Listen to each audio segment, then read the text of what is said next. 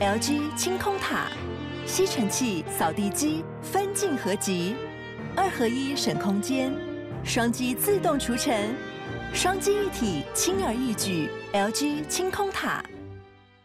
镜头对着我，因为我要讲话，嗯。嗯、然后我讲话讲到一半的时候，突然间我阿妈就冲进来说：“啊，我兄弟有一条歌，我卡扎时阵弄个咖喱唱，然后他就开始唱，嗯、然后就是一首日文歌，嗯，然后那个瞬间，所有的人说：“哎、欸，阿妈在唱歌，就赶快把那个灯跟镜头转过去。嗯”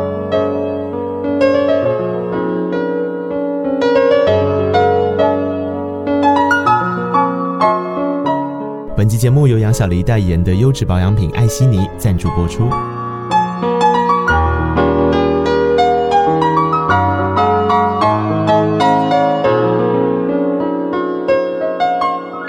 记得告白才有未来，欢迎收听《告白那一刻》。嗨，好吗？今天我是那一刻。哎。忘了先自我介绍，怎么一回事呢？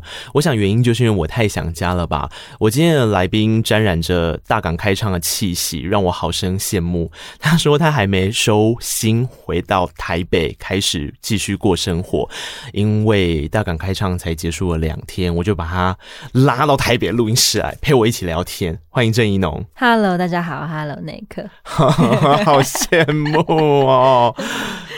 一样都是有太阳，其实大港开唱那几天，台北天气也不错，但是那个味道就是不一样。嗯，我想是，而且因为是港边嘛，对啊，所以有一些对海海海味，然后那个大家的状态，你看到人的时候，就会觉得，嗯嗯嗯、呃，我现在是在另外一个世界里，嗯、对，有点超写实。然后，哎、嗯，别再说了。大港开唱真的长成了他自己的样子哎，对啊对啊，其实蛮厉害，因为我就是这一次在台上，我才在跟大家分享说我是二零零，我在台上讲错了，我是二零零七年就开始参与大港，嗯，嗯。那个时候大概第二还第三季吧，嗯，然后那个舞台小小的架在火车铁轨上，然后底下就是三四十个人这样，嗯嗯，嗯。一一路到现在，所以现在是。万人，对，而且你走到哪里，到处都是人，路上坐着吃东西，然后一堆摊贩，一堆卖呃那个还有什么市集，对对，还你可以在那边买一些帽子，买一些太阳眼镜，这样，就是整整整体是一个很成熟的活动，所以。嗯蛮奇妙的，因为我见识过那些就是主办方，大家都还是年轻小屁孩的时候，对对对对，但是什么事情讲出来都是干话的一个阶段。现在还是有干话的部分啦，我觉得那个是很纯粹的。一个个性对长成，他长大了成熟了，他还是有很纯粹的那一面啊。对对对对对，只是那现在这些干话就变成是一个大家共通的语言。对，但对，对曾经这一群人是孤独的啊，孤独的一群小朋友这样。哦、对，然后现在都长成了有影响力的大人这样。对，大港真的是让人觉得。心向神往，我觉得有些时候，如果有一个活动，它在每一年出现的时候，会让大家好像走进了一个聚落，走进了一个生活圈，然后你在这里面，你可以很舒适、很自在的跟频率很对的音乐人，跟频率很对的观众，然后一起感受一些海风跟那些环境，加上声响，加上音乐，种种所交错起来的东西，我觉得那真的是音乐节超棒的魔力。对。而且会瘦，我今天你来，我不是就问你说你是又变瘦吗？但应该不是因为大港关系吧？但是大港那两天真的是走路，因为因为我第一天我很久没有讲了，我真的很认真的看了表演，对，而且是那个从最远的两个舞台走来走去来回这样，所以我的腿已经爆炸了。然后回去之后觉得哇，我今天也没吃什么东西，嗯，就是整个人看起来是。尖的，因为你脱水，嗯、对对，脱光光这样，嗯，嗯，好像可以跟大家形容一下最远的两个舞台距离，走路应该要个十，应该是十五分钟，对吗？对，所以大概一公里有哦，嗯嗯，你就知道那个是很广阔，而且你不会走到那个点就停在那，基本上你会一直走，一直走，一直走。对，音乐节就是这样。但我好奇的一件事情是，宜农说他对于走进大港开唱这件事情有近乡情怯。嗯，为什么？你知道从那个二零零七年开始的话，嗯、那就是你的整个成长过程。嗯，就是因为而且因为我以前就是在所谓的那个时候，大家还叫做地下音乐时期。啊、对对对对对对，我就跟这些人相处，然后他们都看过你各式各样成长的样貌。对对，那长到今天这样，中间一定会有很多犯蠢的时候，一定会有很多呃，不管是人际上面的啦，或者是自己个人的。一些愚蠢的行为，这样你多多少会大家看在眼里嘛？但是其实是彼此都一样啦，就是我也看了很多，然后大家也看了很多我这样，所以每一年每一年回去的时候，你都会觉得哇，有一点糗，这样 想到那件事情会有点糗，对，但是。呃，反正后来也是跟我的朋友们在聊天，然后我的朋友就跟我讲说，但你现在很瘦，现在大家看到你只会说你怎么变这么瘦？我就觉得好吧，好像不错。可可是我我有一个很好奇的事情，这件事连接到你前阵子的那一本书，就是今天也要跟大家聊聊的《孤独培养皿》。两千零七年刚站上大港舞台的郑怡农，他心里到底在想着什么？那时候年纪也还真的就是你要说很屁的年纪，对啊，的确。但是那个时候会觉得，就像是书里面讲的一样，是还来不及成为一个艺术品就站上舞台表演之后换来的只有更深的寂寞吗？是，对，嗯、主要是因为。其实，其实舞台是很现实的东西嘛。对啊，对对，而且你像我的话，呃，每一次表演完之后，我会想要找各式各样的素材，回头看我自己的演出。嗯、对对，那你每过一段时间，你再回头看的时候，你才会意识到说，哇，自己那个阶段缺少了多少东西。嗯、对，但是同时那个时候也有现在没有的东西。嗯，所以你等好像是拿一个以前的。纯质跟以前那种很生嫩、很生猛的东西去做交换，交换成现在这个，就是对表演，你可以说我我好像可以说叫得心应手的一个状态，这样，对。然后，嗯，得心应手的时候，你就可以更纯、更很很直接的感受到现场的大家的给你的回馈，嗯，对对，你不会去想说我现在唱这个音我要唱准，我懂我懂，对对对，然后我现在。其实这个吉他我一直没有办法弹得很好，我现在很紧张。嗯、对对，然后或者是今天现场大家的眼神，嗯、大家今天的状态跟我想象的不一样，大家今天有点难，有点难掌控，嗯，然后有点冷漠什么的，嗯、你会有各式各样这种心思。对，现在不会了，现在就即使是你走，你站到一个完全不熟悉的舞台上，你都有十足的信心，就是就算你们今天不认识我也没关系，今天回去之后你们每个人都会记得我这样。对，可是以前不棒哎，对对对对，所以那个。我想，我想，因为人会选择想要展现自己，对对，本身就是因为你想要有连接嘛，是，本身就是因为你感受到人的本质是孤独的这件事情，你想要打破它，对。那可是，当你每一次站上去之后，你发现自己没有办法打破，那个寂寞感是越来越深的。我可以理解，对对对对对，这跟我之前在做广播的时候，如果。遇到了一个很大的挑战，比方说这个来宾我相对陌生，或是比方说我必须要让自己喜欢上这个来宾，因此我就会很在意我自己的表现。然后或许就像刚刚讲的一样，其实我们在当下录音跟表演的时候，想的更多的都是那个互动的氛围对不对，而不是当下他长成什么样子。其实应该是要跟着他走。其实你应该是跟着，我最近很爱讲这句话，你应该是要跟着节目，他带你走到哪里，你就。跟在他屁股后面，嗯，然后你就可以发现很多你当时设想之外的那一片。但是我觉得，即便到现在，偶尔我还是会有这样的念头，是因为有些时候会太在意所谓的表现。但那个表现很奇怪，因为这是一个开放空间，你在演出或者我们在做节目，其实会有很多的听众。所谓的表现不应该是你自己认为你的表现好或不好，而是一个大家加总起来的氛围的总和，它也没有好或不好。他就是那个时候长成的那个样子，对。但这件事情对于很多人来讲，我觉得应该还是很困难。然后我相信你这一次去看演出的时候，因为我看了一下清单，表演者其实很多是，我觉得这个舞台的标签对他们来讲是既兴奋可是又紧张的。嗯，你有看到会有一些很像看到过去自己的样子吗？嗯，我想一下，我这次。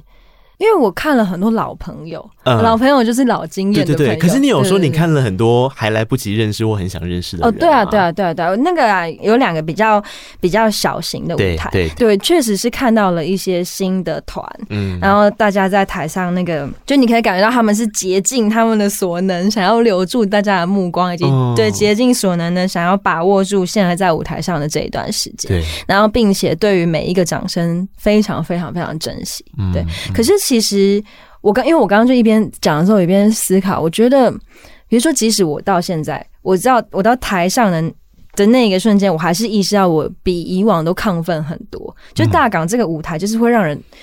不从脚底开始，整个上来，肾上腺素就是超过你的头能够负荷的范围。对对对对，我这样形容好奇怪，好像自己变成一个妖怪。嗯嗯，对啊，我我觉得这可能是因为这个音乐季长期累积下来的，对于因为观众们在这里面的。状态是特别生猛的，就是观众们都很 很自意，他们完完全全就是处在一个自己的状态，这样没有在 care 旁边的人，所以这整件事情会导致你有一种哇塞，就是我来到一个异世界，这样，所以我要在这个异世界里面闯出一番名名堂，我要让今天所有在台下的人都感觉到自己呃超脱了，这样，你会有各式各样这方面的野心，对，然后呢就会导致你的整心跳变得很快速，这样，对啊。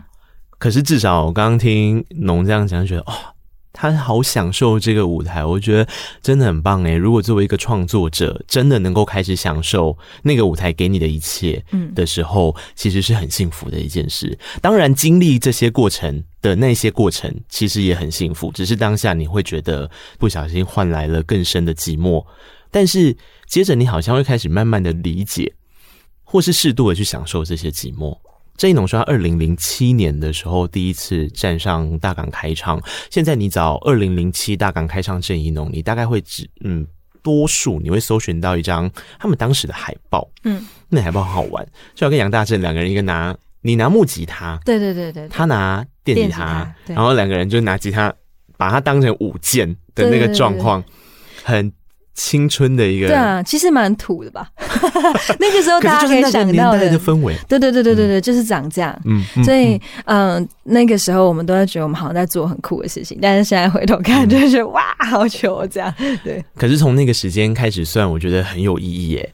二零零七再加十，十年后是二零一七。二零一七年一月，我相信对郑宜农来说，他自己很清楚知道那是他人生很重要的一个关键。嗯，你从他的上一张音乐作品里面的第一首歌曲《二零一七你》，你就大概知道，当你在翻《孤独培养皿》的时候，他很明确的告诉了你，为什么二零一七你这首歌它诞生之前的那一些。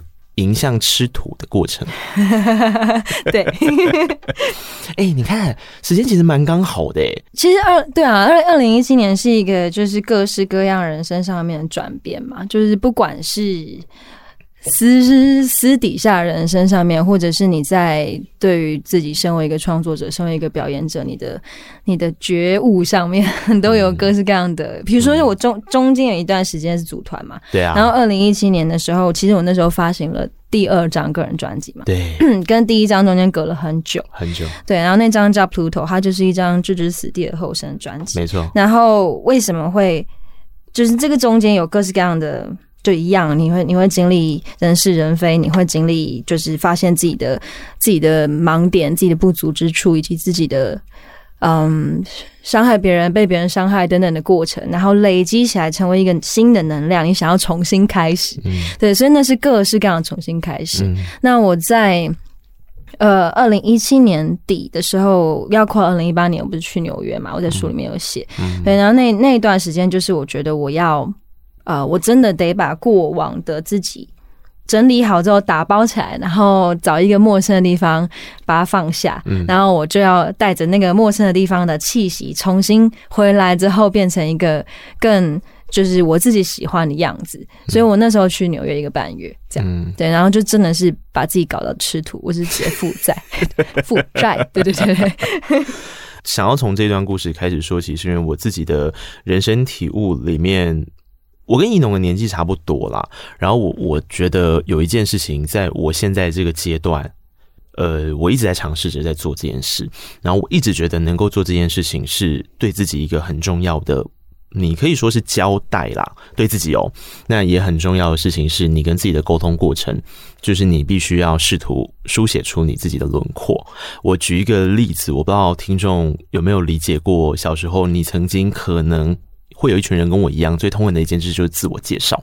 嗯，老师叫你用一分钟的时间自我介绍，面试的时候，老板叫你用一分钟的时间自我介绍。嗯，你要在一分钟里面告诉别人你是谁。然后你选择用什么样子的标签贴在你自己的身上，这都是你自己讲的哦，因为是自我介绍，嗯，对吧？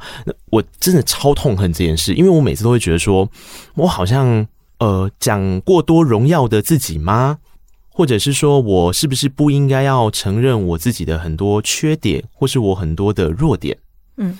那到后来，我觉得有些时候，你人生总是有那一刻，你会觉得你好像经历过了一些毁灭，或是像一农说的一样，你就是会想要奋不顾身的到一个地方，把所有东西打包丢在那里走掉。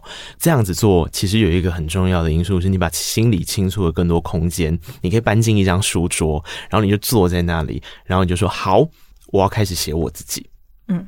我要诚实的面对这个跟我已经生活了二十几、三十几年的身体，我要把那一些所有我以前害怕承认或是羞于承认的事情都书写出来。在《孤独培养皿》这本书，我为什么非常非常的想要跟怡农在空中聊的原因，正是因为我觉得书写自己是非常困难的一件事。嗯，请容我向你说一声郑重的感谢。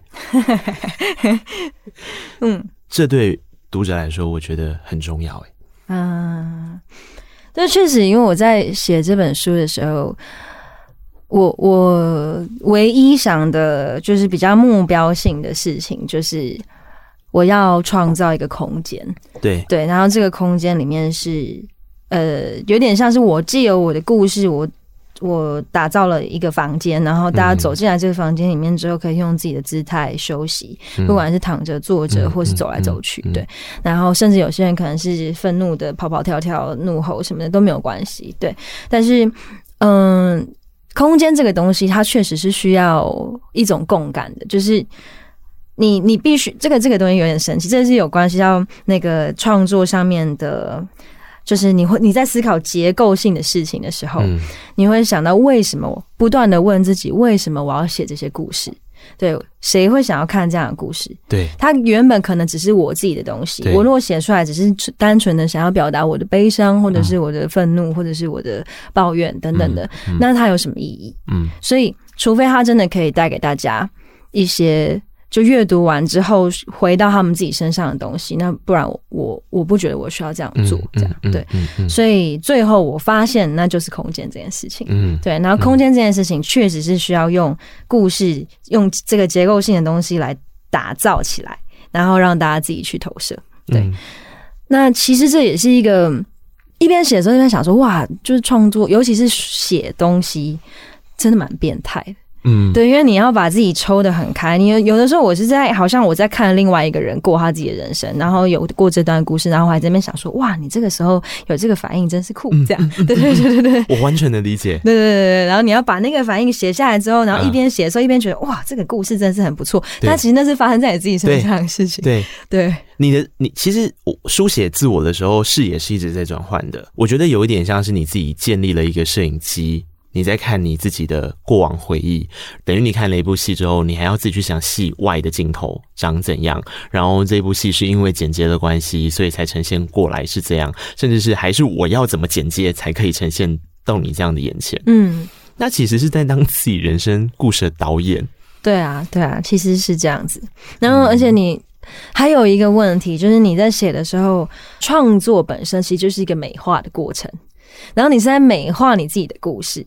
但是你每一笔，你每一笔写下去的时候，你都要抉择：说我现在这件事情，我要美化它，还是我要很朴实的呈现？对。然后他们各自有不同的效果。嗯，对。然后当你开始决定，哦，这一段好像真的可以美化一下，还不错，因为这样读起来会特别有一种韵味的时候，嗯、一边在美化，你一边想说不对啊，可是这是我真实的故事，你会自己陷入一个矛盾。会会会。对，所以其实那时候写完这本书。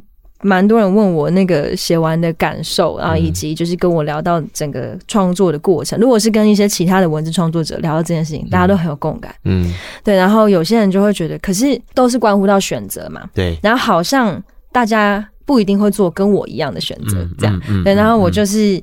最后一边选择，一边已经有点搞不清楚我到底想 不想收这一段书写，对，但我还是把它写完了。然后现在还不错啊，因为就回头看，它确实是一本好看的书啊。真的很没有，真的很好看啊，是真的很好看。谢谢。而且我觉得那个好看是在于，农刚刚说很重要的一件事是空间嘛，空间走进来，画面就会带上来。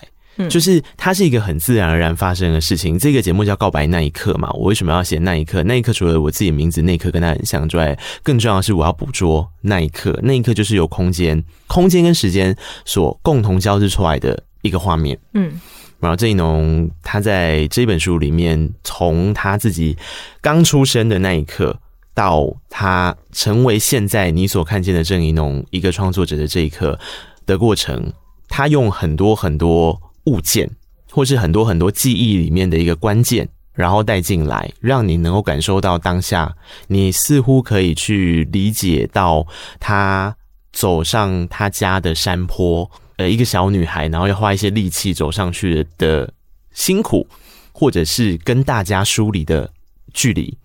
那你同时也可以理解，同样的一条道路，可是当他要去小梁他家的时候，他又是很兴奋的，他不觉得这条路是辛苦的，就是他把那个时间的触感呈现在大家的眼中，我觉得这是作为一个作者非常厉害的地方了。嗯啊，我我我尽力了，因为就有点害羞，对，但我我有时候就想说。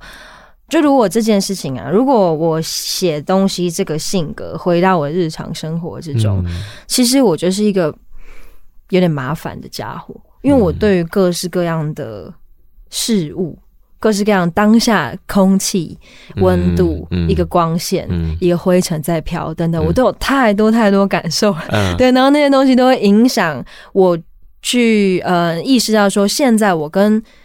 比如说当下，比如我们两个现在在讲话，然后这整整个氛空间的氛围都会影响我对于这一段回忆的感受，嗯、然后以及我对你这个人的感受，嗯、对。然后当这件事情不断不断的发生，然后最后就会变成我无限的小剧场，然后别人不一定可以理解，是对。所以当我的剧场在里面太久，最后爆炸的时候，大家也不一定可以理解，嗯、对。然后我花了很多时间去呃学习怎么。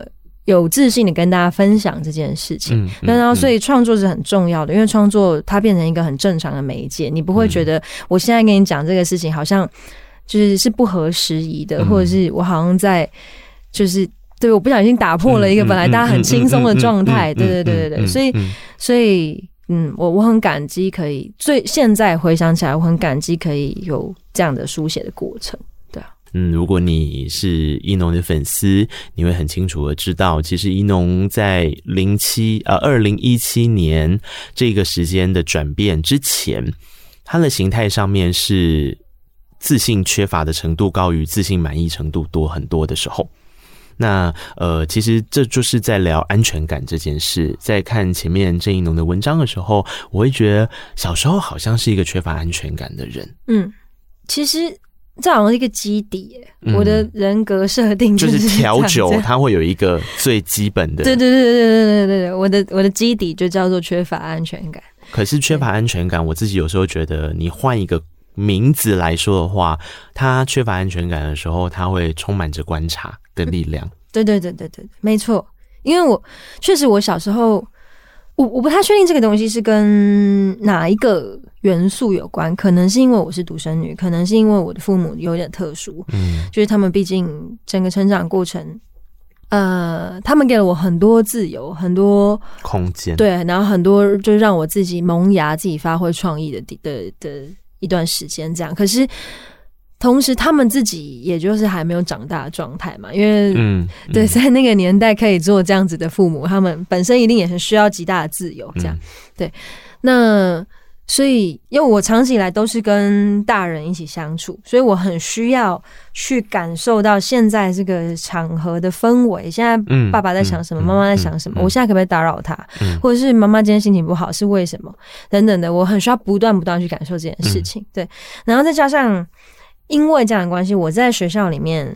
嗯，我比较缺少怎么跟同才交流的技巧，嗯，对，然后我可能需需要花更多更多的时间去理解现在我的同才他们在做这件事情，他们的理由是什么，嗯，然后我要不要加入，我要用什么态度去面对，这些都是需要不断的去尝试跟不断的去感应的，嗯，对，所以，嗯，其实。换一个角度想，就是我我很真的是蛮善于观察人的，嗯、而且我我后来有想过我要去念心理系，因为我觉得我很适合，嗯，因为我确实是可以在，尤其我很擅长听人讲话，嗯，然后我会在听人讲话的时候找到各种元素，把那些元素偷偷记起来之后，不然组成这个人的样貌，从此之后就。默默的判定这个人可能有哪些脆弱的地方，嗯、哪些怎么样怎么样，然后我在很关键的时候跟他讲说，你是不是在想什么？然后对方就会吓到这样，嗯、然后我就享受那个过程这样。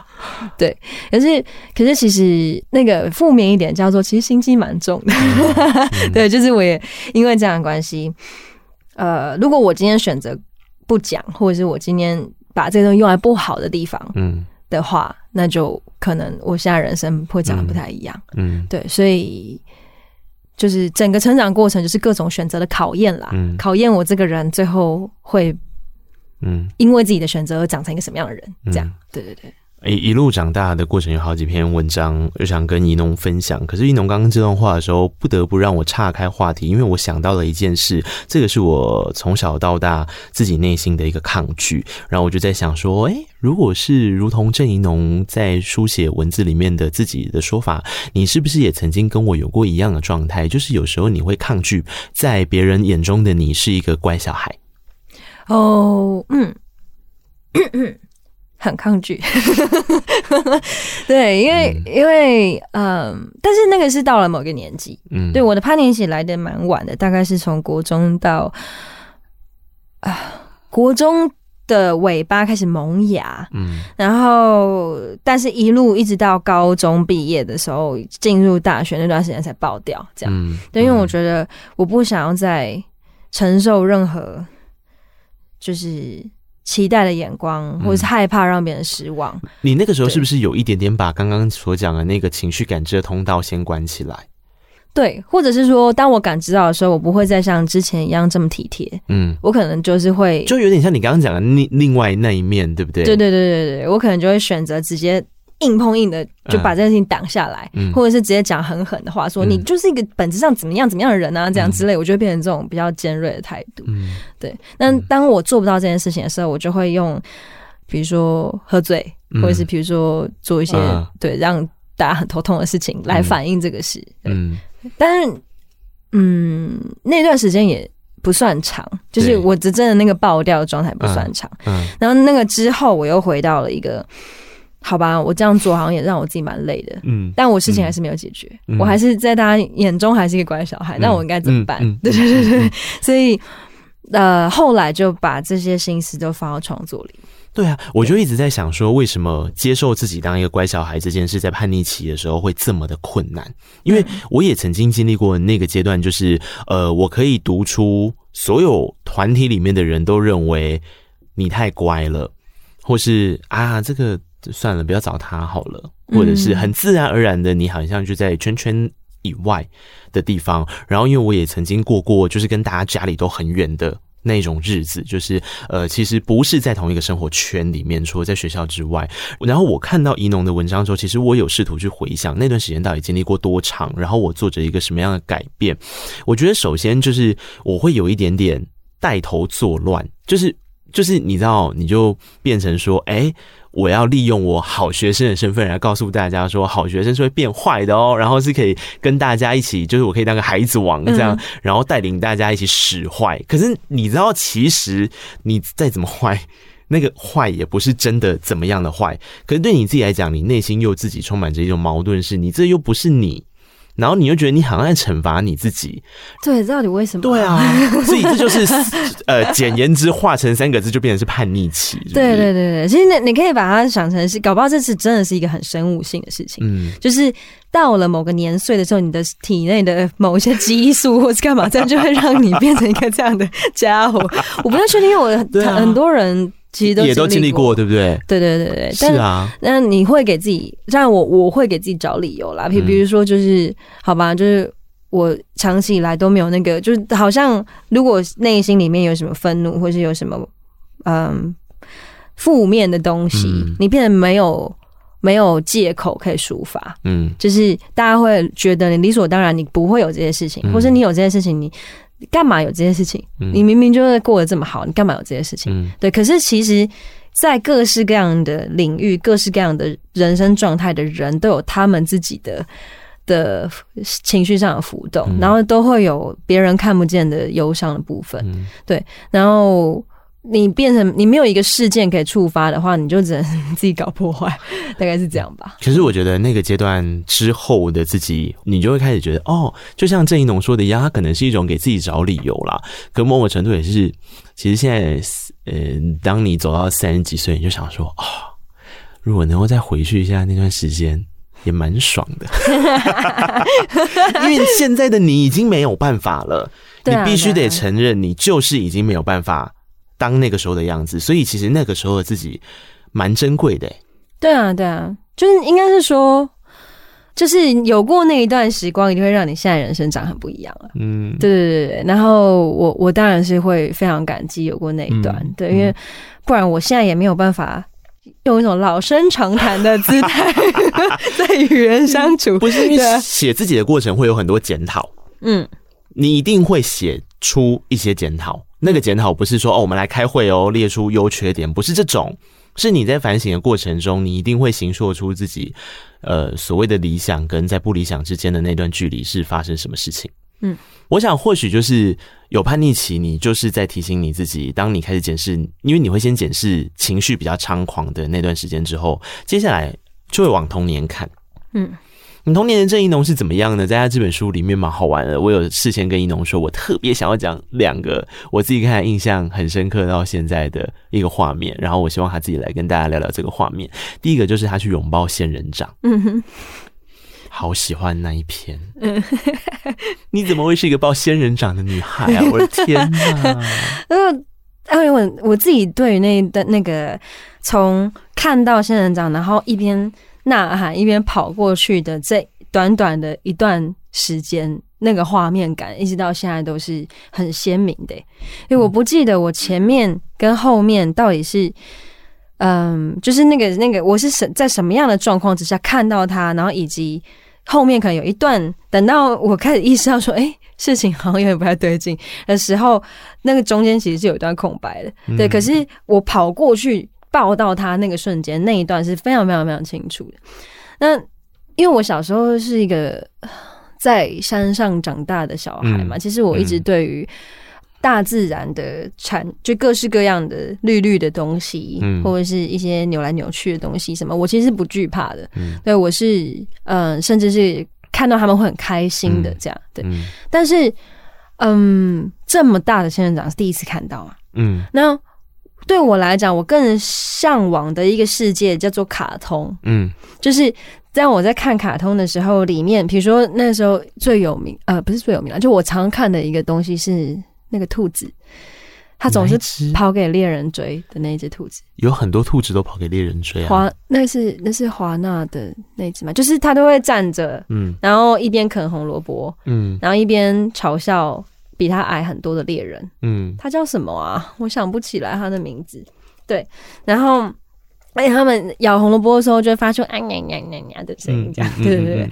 然后我一直很想要成为那只兔子，然后他所处在的那个环境，就是常会出现大邦尼兔吧？对对对，就是宾尼兔，就是这个嘛，这一位对不对？对对对对对对对对对对对对对。然后他好可爱哦。对，然后因为那个。里面常常会出现一些很大的植物，嗯嗯，然后他们会在那个大植物中间窜来窜去、跑来跑去，这样。所以当我第一次看到第一点，它是一个自然的产物，可是它又是一个卡通里面会出现的自然的产物，这是一个魔幻的片刻。嗯，所以那个瞬间，我觉得这就是我命定的一刻，嗯、我一定要去接触它，我一定要去亲身的与它拥抱，嗯、所以我就往它冲去，这样、嗯、对。然后撞上去的时候，我就等我回过神来的时候，我我从头到尾没有哭，我就是呆呆的在那边。嗯。因为太 shock，、嗯、就是哦，原来是这种感觉，痛。对，原来是这样子，对，那是什么？这样我完全不理解那个刺刺的东西是什么，对啊，所以我后来就真的长水痘，嗯。嗯，然后发高烧吗？对，发高烧，对，好奇妙的小朋友，我想怎么会有一个小朋友这么快就展开双臂拥抱那个看似很不好亲近的，对啊，一个后面，可是对你来讲，其实没有，你解从。一农刚刚解释到现在，他没有觉得他好不好亲近。我觉得那就是一个，就像你讲的一样，他就是一个魔幻时刻。你觉得你就是应该要做着这件事，你就是应该哇，我终于看到他了。对，对他，他对我来讲没有好不好亲近这个概念。嗯嗯，我我在碰到他，即使是之后，我也没有去意识到这个东西叫做好不好亲近，嗯、或者这个东西叫做一种伤害或干嘛。对，那那全部全部的东西都是很很动物性的，很动物性的感受。对我真的觉得这非常非常的有趣，因为我从小就很害怕宜农刚刚讲的这一切。哎，很奇怪，我是一个在台南乡下长大的孩子，可其实我对大自然相对的疏离，我不知道为什么哎。反正我小时候的印象就只有装在酒瓶里面的冲天炮，那是我人生最兴奋的时候，就很兴奋的事就只是点它了，就咻看它上去，然后我没有其他跟童年动植物有关的任何回忆，嗯，直到我看到郑宜农的一段文字之后，我想到，哦，我好像也有这段回忆，但是我没有觉得这是一件很感触的事情，它就被我埋在记忆深处。我念一下，他说：“那是我人生中第一次经历与所爱共度他的一生，即便短暂。”那种期盼与恐惧、喜悦与揪心并济的心情，至今仍然强烈。你还记得你是在说什么吗？就是蚕宝宝。对。啊，我真的很认真呢。那个，对，其实我觉得我好像可以理解，因为他的一生很快速的，以小朋友的时间场域来说，他是很快速的呈现在你面前。对，但我真的没有办法。投入情感在他身上，哎，嗯，我觉得就是被老师或是同柴的环境，就像讲一样，我感应到这是一个很流行的事情，嗯，所以吵着跟妈妈说我也要买，或是以前是不是有一些课堂会用到，对。之类的，反正就是我是因为这样的情况之下拥有了蚕宝宝，可是我觉得我根本就不想要跟他当朋友啊。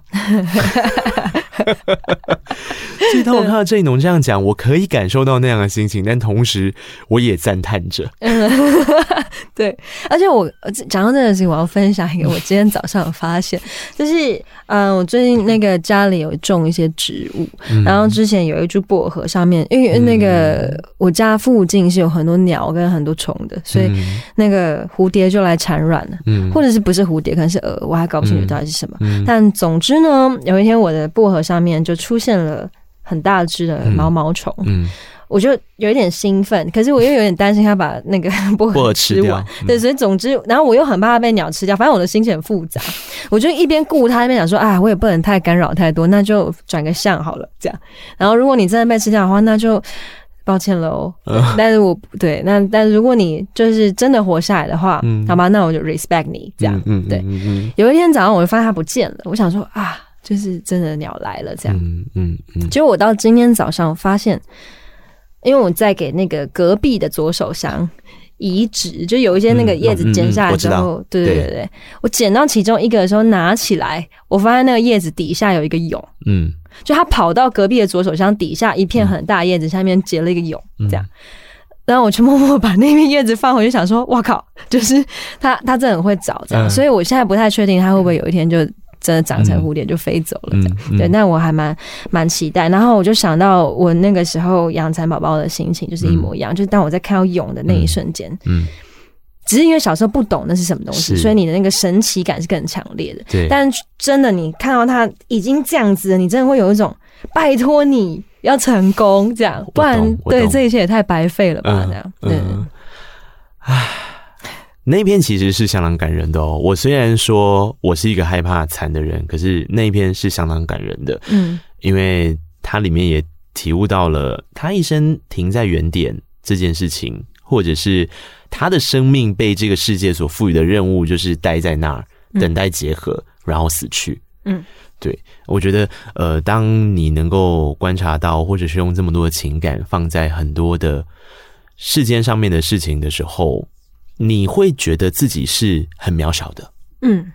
然后我如同我上次跟郑一农聊天，哎，今天都还没聊到。我之前跟郑一农曾经有过一次我自己印象很深刻的专访。然后他说，其实很重要的事情是，当你认识自己的过程里面，你对自己必须要保持着自信，但是必须要谦卑的活着。嗯，谦卑这件事情似乎是郑一农给自己一个很重要的人生课题。嗯。然后我觉得你从很小的时候，我就可以感受到，哈，那个那个小孩，就是你知道还在可以因为是同学家就很兴奋的小孩，跟爸爸一起看棒球比赛的小孩，他可以对于这么小、这么渺小的一件事情，然后充满着情感，然后有着很多情感的连结。其实一方面会觉得，那难怪他的创作总是能够这么的打动人心，但另外一方面也觉得，哇，那在长大的过程要跟自己不断的对话。其实某个程度来说，是比一般人更辛苦一些的。嗯，我是不知道大家都怎么样啦。嗯、但是要说辛，如果只是单纯讲我自己的感受，辛不辛苦的话，确实是蛮辛苦的。但也许其实这样辛苦的人是多的。对啊，对，只是大家不不太知道那是什么东西，因为不太会去聊它。对对，所以我觉得我们生在一个蛮好的时代，是现在大家会聊了。对对对，因为我曾经有过一个听众跟我说过一件很震撼我的事情。嗯，他就说，比方说我们在聊很个人情绪的东西，或是因为创作就源自于生活，他一定是从一个创作者的感知出来的。有一天有一个来听众，他就跟我说，他说哦，他年纪比较大一些，他就说他觉得。这些故事也还也也也还好啊，应该没有必要这么的，就是觉得自己很辛苦吧。嗯，然后直到那一刻，其实我有点 shock。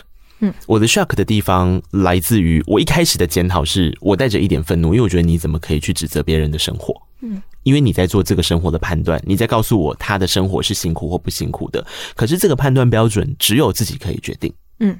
凭什么是别人帮你决定？你作为一个听者，你喜欢听就听，不喜欢听就走开啊！嗯，就是 我觉得现在的人已经可以很，现在的创作内容的人已经可以很大方的讲出这句话。可是我后来想的一件事情是，那在他的生长环境里面，他被赋予的事情是他不可以讲这些，这些叫小我。嗯，这些都没有没有这个社会，或是我没有替这个社会贡献什么，我我只是一个微不足道的存在。我为什么要把这些个人的情绪放诸在我的生活里面，告诉别人？嗯。对啊，我觉得那真的是时代不一样。对啊，对啊，确实是。所以，嗯，有的时候，嗯，比如说这个东这个东西讲到，嗯，比如说我们的现在的面对长辈，就是这个世代之间的拉扯。对，有的时候他们不不那么理解我们在干嘛，不那么理解为什么我们要去探讨一些事情，或者是我们为什么要为了探讨这些事情做出某些行为的时候。你真的要反过头来理解，说他们为什么会有这个反应？对，对，那那个年代的氛围，就是没有人会去讲这些事啊。是啊，哎、欸，可是即便你在这样的环境底下，你爸就是相对情感比较敏锐的人。嗯，作为导演，他必须是一个情感敏锐的人。嗯，所以对他来讲，他自己身处在他那当下的环境里面的时候，你有时候会不会想说，哎、欸，那他跟那些同辈的人？他是怎么样活出他自己这个很独特的样貌的？嗯，有有时候我是佩服的。对啊，对啊，确实是。但是因为他，还是他其实没有这么独特。没有没有没有，他蛮独特的，只是。嗯没有，我只要讲一些他的坏话。啊，他就个性比较机车啊，他就没有在管啊，他就觉得他做自己，What's up，差别？对啊，他就是，但我觉得他一定也有他压抑的跟辛苦的部分啦，只是他会用一种更激烈的方式去去把这个东西在在另外一部分展现出来，所以他很年轻的时候，他就比如说他就上街头，嗯，他就对。去记录别人不想记录的事情，对，然后去经历冲突，去面对真正的危机，对，然后他在做了这些事情之后，后来就自己写剧本、拍电影，所以他在很年轻的时候开始进入这个产业，他就是在把他那个所有的能量都花在这件事上，对，花在创作上面，对，所以可能那他。在那个环境里面，大家其实都是这样的，嗯、都是年轻，有很多能量需要抒发。嗯。嗯、只是因为那个年代，这些人统一，嗯，被视为是比较边缘的角色，或者是比较大家不知道他们在。病上面棒的角色这样、嗯、对，然后可能父母会担心，可能呃社会也没有那么谅解这样。对，对，但他们熬到现在，一个一个就是现在影视圈里面很重要的分子啊，对对对对对，所以嗯，我想这就是机运吧，他刚好也就是自己用自己的方式碰撞出一个好的机运，然后他在那里面遇到。很多跟他一样的人，所以他不不不那么害怕了。对对对，但是每次我就是看到你在写罗东，因为哦，他们家会回罗东，罗东是老家嘛，嗯、然后很多过年亲戚，感觉起来也是一个大家庭嗯的场合里面的聚会的时候，嗯、所以在那样子的环境底下，我虽然很确定你的父亲郑文堂先生他。对于这些事情，以为的太小，但是 总有那么些一些时刻是必须要整个家族聚在一起的时候。嗯，小小的郑怡农有办法感受到这样子氛围上面的一些不一样吗？还是基本上你们家就没有这个问题啊？我们家。很神奇的，没有这个问题。哦、我们家每一个人都超有个性，然后大家都没有在家小，我不知道为什么会长成这样。就这可能是一个基因，就是包括从我的，因为我爸底下有那个弟弟妹妹嘛，然后像我爸最小的妹妹，就我姑姑，她后来也是去念美术，后来也念电影。对，然后其他的人，反正就是个我不知道，可能因为我阿嬷吧，我阿妈就是一个。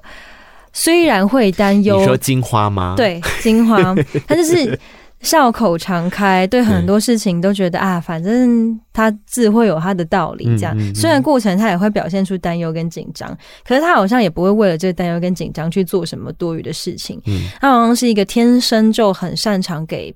孩子空间的人，嗯、对，所以反而是在这样的状况之下，孩子们之间虽然他们出去闯荡闯荡，可是回来就好像带回到这个核心的时候，他们就是会表现出自己最温润、嗯、最良善的一面。嗯嗯嗯、然后，所以这个家族就可以一直都很紧实，对，然后一直大家彼此之间是很体恤对方的，对，对啊，所有的一切就是这么自然。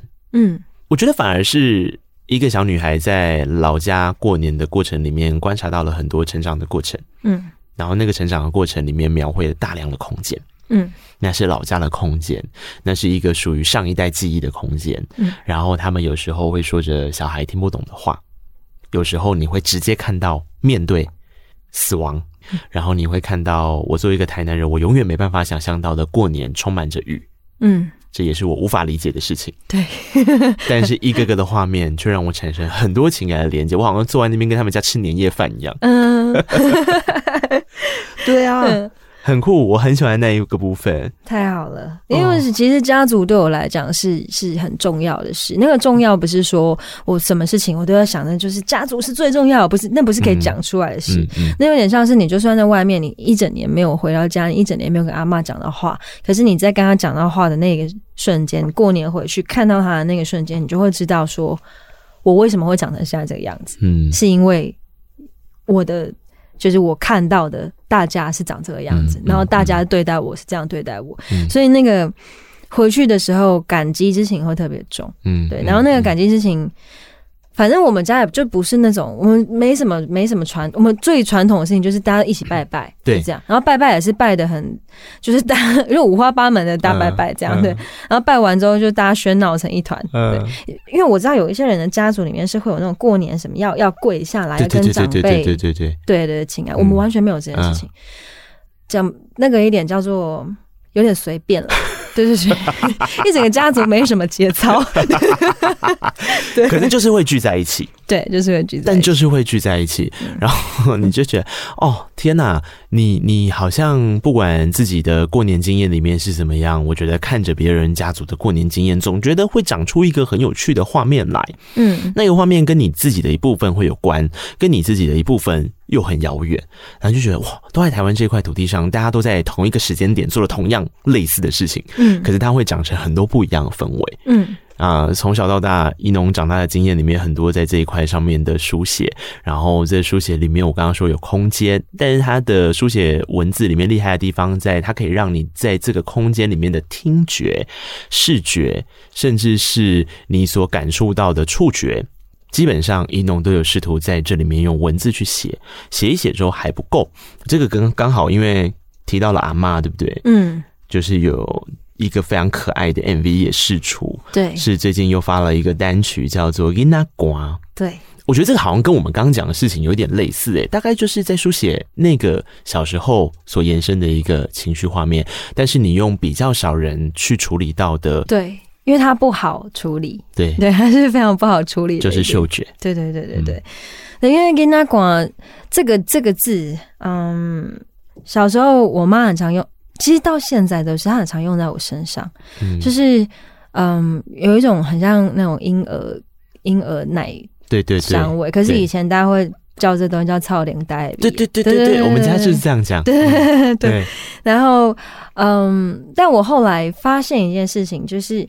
因为对我，我会把这个东西当做一个隐喻，因为好像是我好像没有长大，嗯、在我母亲的眼中，我始终是一个没有长大的孩子。嗯、然后我回到这个家里面，我也始终是一个没有长大的孩子。所以，嗯、呃，我会有这个是不是因为我的心境上面呢？嗯、然后我就开始研究我身边的人，大家有什么样的味道。嗯、对，我就发现常常。这个味道不是只会出现在我身上，嗯，我发现各式各样的，我就即使是很大的成人，嗯、有的时候我会感受到这个味道，这样，那、嗯、就是因为大家都有各自长不大的面貌，然后在很亲近的人面前会浮现出来，嗯，所以我就把这个味道拿来作为一个隐喻，嗯，然后在那个 MV 里面，我们访问了。九组人嘛，对，那真的是我自己去访，对，对，然后，嗯，在访的过程之中，我就问他们描述他们身边的人的味道的时候，会发现哇，大家在描述的过程都很很赤裸，哎，对，然后那个赤裸本身就是纯真吧，就对我来讲是这样，对，所以我捕捉到了九组人纯真的样貌，这是我自己很满意、很满足的部分，对，然后也很感谢我们的导演陈可涵，因为他。就是那其实蛮累的，嗯、对对对。嗯、那最后一组就是我跟我阿嬷这样。对，嗯。然后我阿嬷就是一个年纪越大越像小孩。嗯。对，我们在拍的那一天呢、啊，因为有有一度那个镜头对着我，因为我要讲话。嗯。然后我讲话讲到一半的时候，突然间我阿嬷就冲进来说：“啊，我兄弟，我一条歌，我。”他在时阵弄给咖喱唱，然后他就开始唱，嗯、然后就是一首日文歌，嗯，然后那个瞬间，所有的人说：“哎、欸，阿嬷在唱歌，就赶快把那个灯跟镜头转过去。嗯”然后我在那边已经觉得太好笑了，嗯、可是我笑一笑的时候，其实我快哭了。嗯、我就看到他那边唱歌的时候，我忽然觉得天哪，就这就是最。原始的生命力以及最原始爱，这样。然后我阿嬷完全不知道她做了什么事情，但是那个东西好珍贵，所以后来那个就剪在 MV 里面，这样。对，那嗯，我我觉得对我来讲，阿嬷身上的味道，虽然它不是金拿管的味道，它是可能有旧的那个。衣橱的味道，对对对，然后还有香的味道，因为他每天都在拜拜，他正好爱拜拜，对。然后当然还有人老去身上会有人老去的味道，没错，对。可是，嗯，我我还是觉得“囡仔歌”这个字用在他身上是非常贴切的，对。所以我后来就很开心可以有在这 MV 里面有这段记录，这样，对。就如同宜农刚刚说的，“囡仔歌”其实不是只有一个指涉。他透过了 MV 里面的角色的互动，他也是在提醒你，其实所有你所身边所钟爱的人、所钟爱的事情、所钟爱的那个场域，它就会散发出一个味道。然后你把这个味道记录下来了，其实你就拥有了那个世界，活成了你自己心里面很美的那一本风景，跟那一本书。所以这首歌超可爱。然后它可爱的地方还是在，其实我们之前节目上好像有特别聊过。用台语创作这件事情，对伊农来说是他近期赋予自己的课题。对，这首歌跟爸爸之间的处理是怎么弄的？就是，不是因为他爸就刮那个啊，对啊，指导啊，对啊，因为他确实是啊，因为我接下来可能蛮多歌都会这样的吧，而且我我们。那个像过年回去啊，以前塞车的时候，哦，他脾气可不好的嘞。但是现在因为可以跟他讨论歌词，他就很开心。哦，他就沿路都会跟我讨论这样。我觉得长辈是 enjoy 在教他的小孩台语这件事哦。对啊，对啊，对啊。但是，但是，嗯，主要我觉得有趣的事情是因为我爸他也是一个创作者嘛，然后他其实蛮能够理解他女儿，毕竟相处这么久，他也蛮能理解我脑袋怪脑袋在想什么。嗯，所以。嗯，他也知道面对那个词曲咬合的问题以及词的选择，有的时候你会遇到一些你要抉择，这样。对对对，他会跟我一起想怎么样的抉择是最好的，嗯，而不会告诉我说你就是不能用这个字，嗯，他有的时候甚至想想说，其实你这样用也是蛮美的啦，嗯，不然你就开创看看这样，对，所以我们是可以在这方面有这个平衡的，嗯，那呃意外的很 work，对，意外的很有趣，对，然后。嗯，后来他也来现场听我唱，嗯，对，但在现场听我唱的时候呢，他是当然也是造成一些制作团队的压力，对，因为他的那个雕那个语汇，就是他有一些那个会靠的东西，嗯、那个是我们年轻人自己都听不出来，对、嗯，但是他可以分辨出哪一句哪一次的 tag 我唱的特别好，嗯，对，然后他会很坚持，就这个 tag 这样，嗯，所以那那个对于。听不出来的年轻人来讲是一个辛苦的过程，这样。那嗯嗯、但当然结果我觉得很好，因为确实整个结果听起来会觉得哦，还好那个时候选这个 tag，因为那个气果然就是要这样。但那个说不出来。你觉得印象最深刻的那个 take 在哪里？是哪一句啊？呃，我想一下哦。嗯。第一个很重要很重要的就是那个砰砰。对对，那个砰砰一定要。就你不能直直的发出来，嗯嗯、你要有一点就是砰砰，嗯、你要有点这样，嗯嗯嗯、对，然后那个、嗯、那个直直就是那是很很小很小的差别，对，但是你后来听你会发现哦，还好有选择这个砰砰这样，对，然后还有另外一个是 hold 滴滴喽，那个滴滴，如果我发太长，嗯，就会失去它韵味，对，所以一定要滴滴喽这样，因为它就是有点撞声的那个感觉啊，就雨落下来的那个。对对对，短暂瞬间，嗯，这个滴滴也是花了一点点时间，对。然后那个 you want 贪乱的你也逃门卡，那个贪乱，嗯，对，就是你一定要，哎，反正你就是你贪不能发太短，也不能发太长，你要刚刚好。然后乱也是你弯到这个弧度，也要在一个刚刚好的，不然你就会没有那么有韵味。而且我觉得“乱”这个字超难，因为“乱”这个字是我觉得。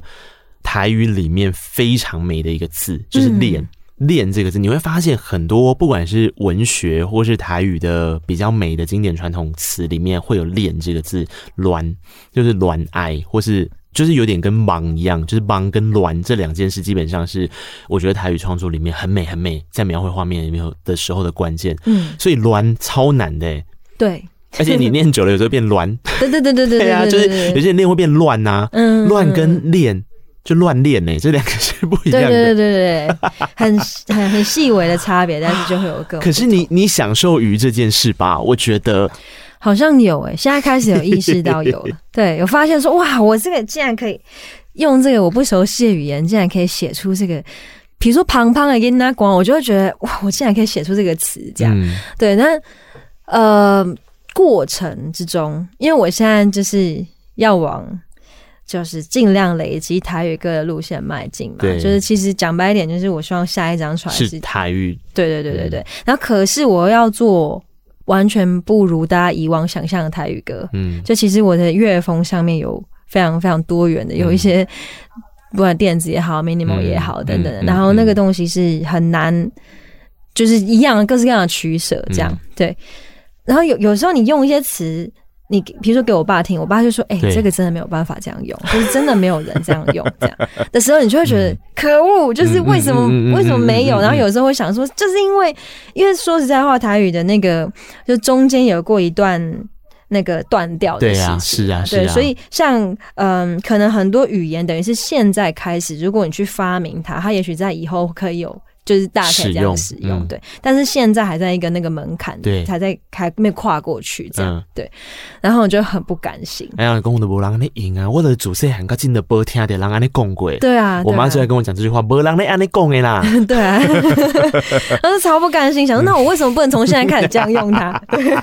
对，啊，但是我想这个成就感或是未来的目标其实蛮重要的。然后路上一路有一些朋友啦，然后这一次也是一样，是跟之前。专辑很重要的一个伙伴来加入制作是林泰宇，对，他现在有一个艺名叫 The Crane 呀，我知道你上次就说一定要讲贺，我偏偏就要叫林泰宇。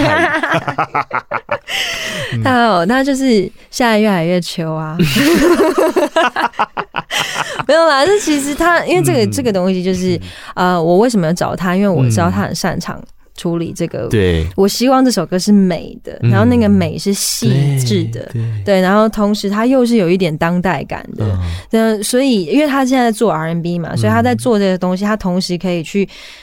结合了现在欧美当代的流行音乐里面的音色元素，对对对，但是又保留着那个原本台湾在地的韵味，这样对，所以嗯，我觉得他也越来越熟悉这件事情了。我不需要跟他讲太多，对，对，就一开始跟他沟通好，说你知道我要干嘛，这样，然后他说好，就这件事情就成了。然后只是在跟他，嗯，应该说我们这这次在取舍的是东西要多还是少？哦，对对对对，这个是比较有。趣的事情，对对对对，因为有的时候不一定做多是好，有的时候你要让出空间，你那个空间要让给某一句词，或是让给某一个呃某一种情绪，这样对。所以像那个中间有一有一个 bridge 嘛，就是赞金丹嘎嘎金，那个是最起来的时候，对对。但其实起来的时候乐器不多，那主要是靠着音色，对，让它变大片大片。但那时候节奏反而是收的，对对。然后那个东西就是因为我们让出空间给是唱歌，是这样，是是。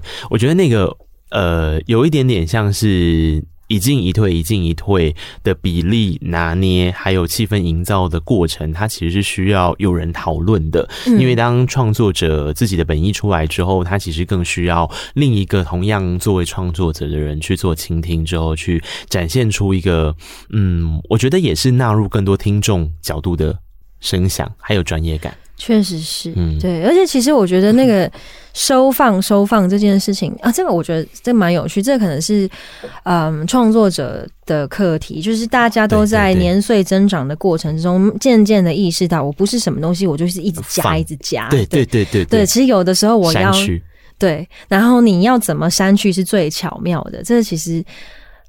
不知道，就是像现在，我就蛮有自信，我现在蛮会删去东西的。嗯、你是你东西越来越精简，对对对对对，对啊，这很厉害。然后我有特别跟宣传说，因为之前郑一农上我节目的时候被我吓半死，嗯、就我就之前就偷偷的收集了像林泰宇他们那些人的录音，然后来就是肯定这一切的发生。因为那个时候的自己其实还不是那么有自信的时候。然后我这次就有跟宣传说，没有，我没有要做这些事情，请他不要害怕。但我有说了一句话，宣传应该是没有告诉你说，可是我还是会有一个小小的东西要给宜农，但我觉得这个也不能算是惊喜，我觉得这应该算是一个画面的共筑。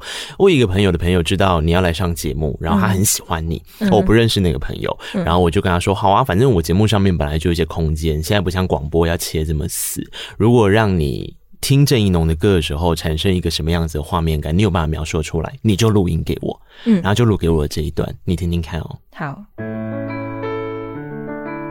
Hello，那一刻，Hello，怡农，我是尹轩，很开心有这样的机会能够分享听歌的心情与感受。第一次听到怡农的歌是猛虎巧克力的《止水之湖》，总是让我想起在网络上看到的嘉明湖的照片。那是一种遗世独立、澄澈、很没有纷扰的一个很漂亮的湖，但是它需要经过蛮。专业的登山才有办法抵达，所以我从来没有去过。很希望自己有一天可以到那里去，也很希望自己心里的湖泊也能像照片上的嘉明湖一样，一直保有那种很纯净的状态。很喜欢银农的歌曲，总是那么清澈，穿透人心。无论是悲伤或难过，开心或喜悦，都能在农的歌声里找到共鸣与慰藉。特别喜欢台语的作品，《有爱的心》、《给阿罗和罗伯甜》，都给我在大雨中奋力奔跑的感觉。爱上这两首歌之后，真的很想要好好的把台语练好呢。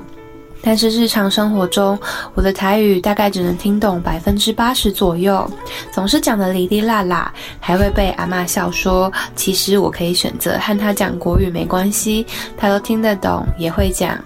在新歌《因那瓜》出来之后，真的好想要马上回外婆家抱抱阿嬷呢。想到总有一天她会离开我们，泪水就在眼眶里打转了。真的要好好珍惜跟她相处的时间，还有身边的每一个人。真的很谢谢农，总是带给大家这么疗愈人心的作品。未来也要继续加油哦。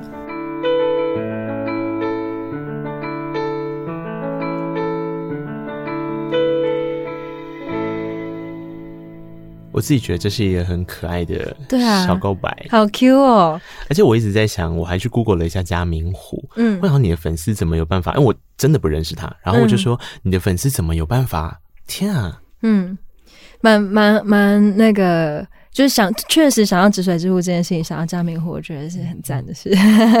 对，我自己也还没有去过，也很想去，因为也是一堆朋友在跟我讲加明湖。因为我的有一些朋友他们有在登山，嗯、对，然后有些人去过，所以我最近都在练体力，想说可能迟早要去这样。我如果去到现场，我再感觉一下那个是不是真的跟我心目中的止水之湖很像？是，是对，嗯、对啊。所以歌迷在讲的过程里面，其实提到。比较重要的事情是，好像那是一种宁静。如果以前面他所说的嘉明湖的感觉来说，似乎是的确，郑宜农的歌曲在我的眼中也是充满着宁静的。因为那个宁静是不管世界怎么样躁动，你好像他一直在提醒你，因为他一直在用你嘛。嗯，你就是郑一农在提醒他自己，也是在提醒他的所有听他歌的这些朋友们。好像还是要静下来听听自己内心的声音。嗯嗯，确实是，而且我确实我我真的很爱用你，然后我确实常常也不太清楚这个你到底是谁，但是我就是很想跟某个人讲话，这样，所以也许就确实到最后是在跟我自己吧。嗯，对啊，然后我我的不知道我的整个人生的那个到目前为止的。的主题好像就是对话，然后那个对话是从很努力的跟这个世界对话，到现在反过来是，对，就是绕了一圈之后回来跟自己对话。嗯对，那我想可能大家都很需要吧。嗯对，所以就所以我才。到目前为止，我的创作还可以继续留存下，就是大家还还愿意听，我还愿意看的。嗯、我想可能就是因为大家都很需要。嗯，对。而且努力练习台语这件事，我觉得好，其实蛮感人的。我虽然中间有噗呲了一下，嗯，因为他台语就是带着一个腔嘛，就是就是我妈会说，哦，我我我妈自信我每次只要回台南，说奇怪，你讲台语那路边路奇怪，又直接 Q，不是他赶快，嗯，然后他就会开始用他。带着台湾国语的方式跟我讲国语，嗯，讲中文，然后我就说，我就就是，可是我我觉得这个是有意思的，嗯，因为歌曲它其实有一些程度上是提醒你，你看郑怡农，他也觉得应该要唱着自己的歌曲，从刚刚说的，嗯，对，而且因为，嗯，就像我刚刚讲嘛，我的人生课题就是沟通这件事情，所以。那如果今天是一个崭新的语言在你面前，嗯、那就是更，就是你就要更努力的沟通。嗯嗯、就其实我觉得我的现在的创作就是，原来沟通要这么用力，这样，然后这个原来要这么用力这件事情，它变成了一个很深刻的，就是创作的动力以及。就是你每一天在创作的时候，你都觉得自己在磕东西，然后你都觉得用尽了生命，这样。嗯、那个这个其实有一点久没有处在这种状态。我我我现在发现这个叫做初衷吧，嗯、对，所以用初衷这个字好像有一点小小俗，可是蛮重要的。嗯，对啊。嗯、我跟郑一农已经失控的聊到，我现在不知道我们已经聊了多久了。但是，你看我是不是有些必要跟威尔跟轩然说，我说没有失控的话是一个小时。对，不知道为什么啦，就很想跟郑一农聊天啦，而且有一大块没有讲到哦，心情好差。但是我还是要讲个人真的热爱的那一篇文章，叫做《过敏》。嗯，哦，我是一个非常严重过敏的人。嗯，然后我看过这个画面，他说只要又开始打喷嚏，就总会看见某个冲去洗抹布、趴在地上开始认真擦拭擦拭的身影，在三十三岁的今天。嗯。哎、欸，我现在三十四岁了，突然间想到这件事情，又过了一年。但是总还是这样的画面是非常深刻的一件事啊！是啊，是啊，是啊，因为对付出这个东西就是不变的真理。好像认识自己的过程，有些时候我会告诉自己说，会不会变得太自私啊？会不会你一直在厘清你自己的情绪？其实你会把。感知别人跟关心别人的那一扇窗给关起来啊！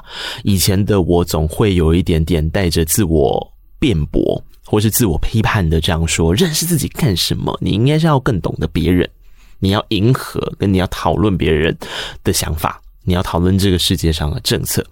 可是后来我发现，如同我在郑宜农的书上更肯定的一件事情，其实当你开始思考自己，你开始书写自己，你更会懂得怎么样去爱一个人。嗯，因为你知道你自己的情绪处于什么样子的状态之后，你更懂得珍惜身边造成你这情绪的一切切。嗯。不管他带给你的曾经是伤痕，曾经是一个重要的决定，曾经是一个撕去标签的过程，后来是你曾经站在一个舞台上面，发现有一道光可以集结成很多很多的力量，或许是你在开始吃土的过程，也更懂得怎么爱这片土地。我觉得那个都是一个人长成的过程，他势必得先认识自己，跟自己对话之后，才能够出现的一切又一切。所以非常谢谢郑一农，终于认识了他自己。嗯，谢谢大家。哎，认识自己，默默的帮助到了别人更认识自己。耶，对啊，蛮有趣的。嗯、真的 非常谢谢，谢谢大家给我这个机会啦。最后了，二零二一的郑怡农，他说是更励志、更坦荡、更自由、更以同理不代表妥协、体贴不代表软弱的态度去做自己想做的事情。我会我会继续这样下去的，应该不会变去哪里了吧？都长到这么大了。发明新的语言是因为沟通可以是无限宽广的，不管用什么路径，我不会轻言放弃任何一次彼此理解的可能。好棒哦！然后我非常自私的把郑宜农留在空中聊太久了。OK 了，但我等下要去看牙医，我好像要迟到了。非常谢谢郑宜农。然后，如果你有任何要理解他的相关讯息，我想社群平台上会有。农说，接下来就是夏天跟大家见面了。对啊，就是请大家期待喽，因为我们也还在研发这个崭新的企划，不知道会变成什么样子。嗯、反正我们每一次做一些，都是在搞一些让自己很麻烦的事。它大概会是怎么样的一个长相？可以模糊的描述一下吗？呃，大概就会是一样，我会。台湾各处跑透透，这样啊，对，然后嗯，但聆听的方式会有点独特，但这真的不能讲，我们在研发当中，对对对。期待每一次郑宜农端出来的料理，然后不管你现在是不是住在还没有管理员的房间里面，听着郑宜农的歌曲，希望你能够感受到幸福的力量；看着郑宜农的孤独培养皿，希望你可以感受到孤独的勇气。嗯。希望这一切顺利的发生在你身上，也发生在我身上，也发生在郑一农身上。告白那一刻，平定流。谢谢你的每一次肯定，然后我们下次再见了，拜拜，拜拜。哎呦，真的太久。